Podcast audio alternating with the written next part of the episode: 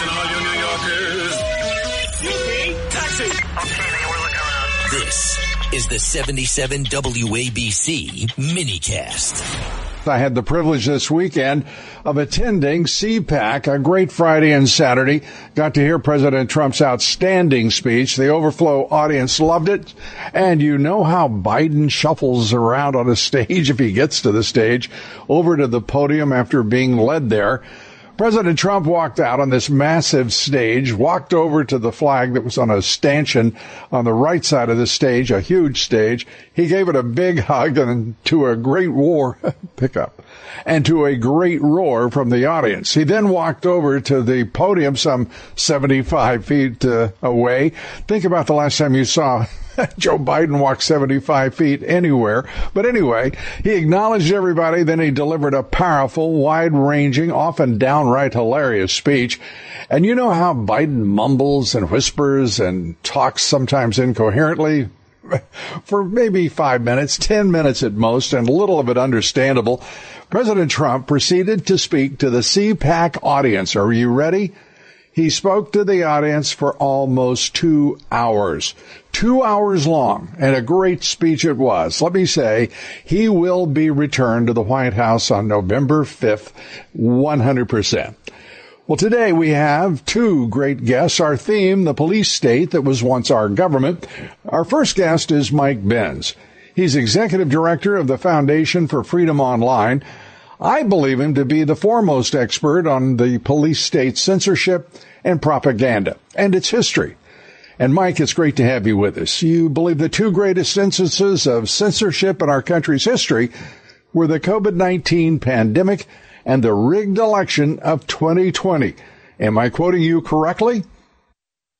Well, I should sort of preface that by saying that their plan was to scale out what they did for those two things, those two events for, quote, every sensitive policy issue. And uh, my foundation's website has a whole supercut of clips about the way they wanted to expand uh, what they did for uh, COVID-19 censorship and 2020 election censorship into virtually every issue of concern at the foreign policy establishment, spanning energy, immigration, uh, abortion, you name it. But uh, but essentially, what was happening during the COVID nineteen and uh, the 2020 election mass censorship operations, which again were the most censored events in human history, and I include China's Great Firewall and other things in that when you look at the sheer scale of it.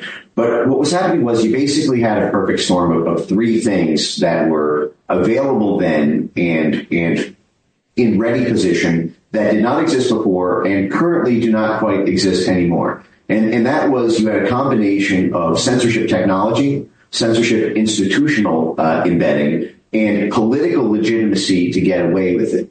In, in the sense that there was not any pushback, there was not any, uh, it had not been scandalized, there was no public awareness. Even trying to say, hey, this might be happening got you labeled you know, something between either a, partisan or a conspiracy theorist. And a lot of people didn't want to believe that the, uh, the, you know, to stare directly into the sun, so to speak, and to uh, understand what they were even up against. And so those three things, the technology, the institutional embedding, the political legitimacy, allowed them to get away with that. And those three things were essentially the, the AI censorship and narrative detection capabilities in order to detect every emerging narrative every grouping of communities in order to designate them as dis or malinformation. The sort of technology that did not exist before 2016 when all speech on the internet was flagged manually. So you couldn't do millions or tens of millions of things censored at once.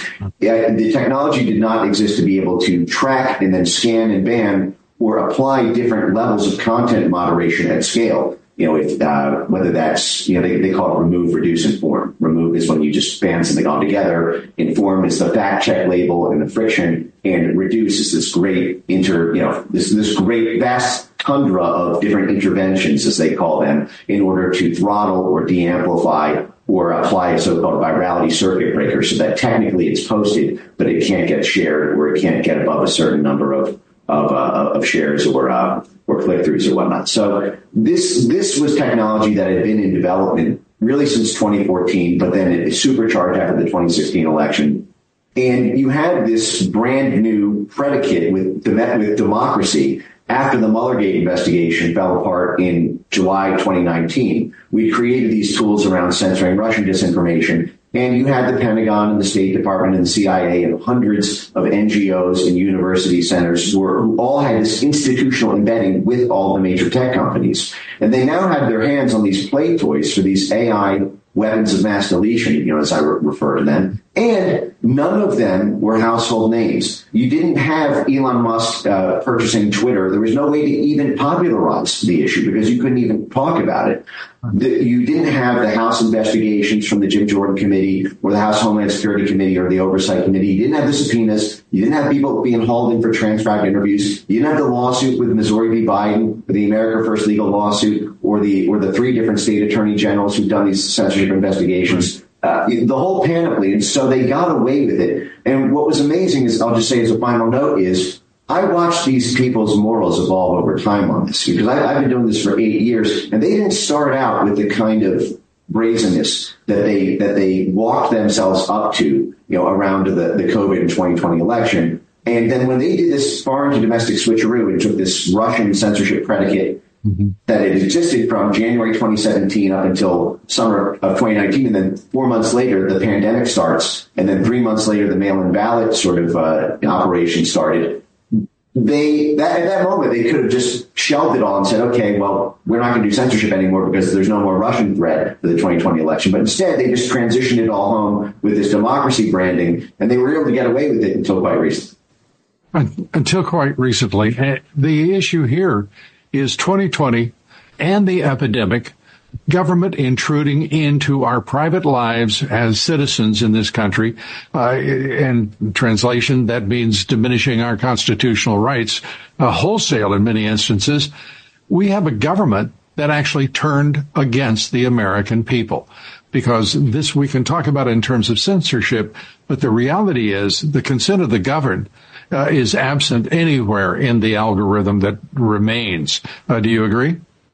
Oh, not just in the algorithm, at the network level. I mean, what, what you're talking about is not, um, you know, is not an idea from, from you or me. It's an, it's an idea, it's, a, it's actually the, the central thesis of the Biden administration's legal defense of their censorship scheme, which is that the First Amendment needs to be uh, effectively somewhere between shelved altogether or more broadly interpreted in the age of social media because um, democracy did not anticipate social media. And this is this is the argument that that they're making in the Missouri v. Biden case that the traditional interpretation of the First Amendment should no longer apply. And a great example of this is actually one of the origin points of government censorship. There's a small little nucleus tucked within the State Department called the Global Engagement Center, which was initially set up to give the government the capacity to, to censor ISIS because in 2014 and 2015 during the Obama administration, as part of the lead up to putting boots on the ground in a military sense uh, into Syria, there were all of these, you know,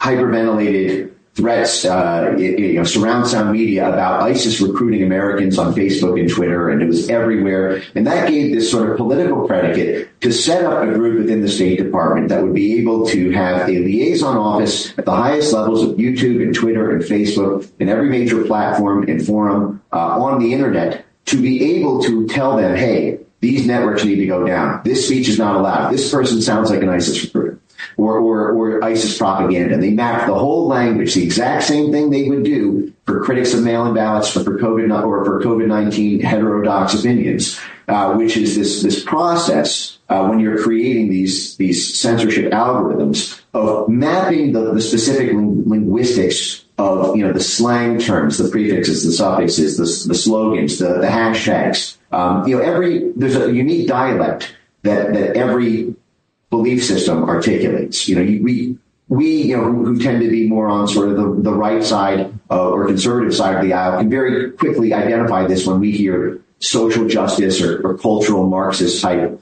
type talk. We can sort of identify that immediately just with our own sort of human capacities. Uh, you can only imagine the power of AI to be able to do that, and that is that is what you know, was, was basically under construction uh, with the assistance from the Global Engagement Center at the State Department.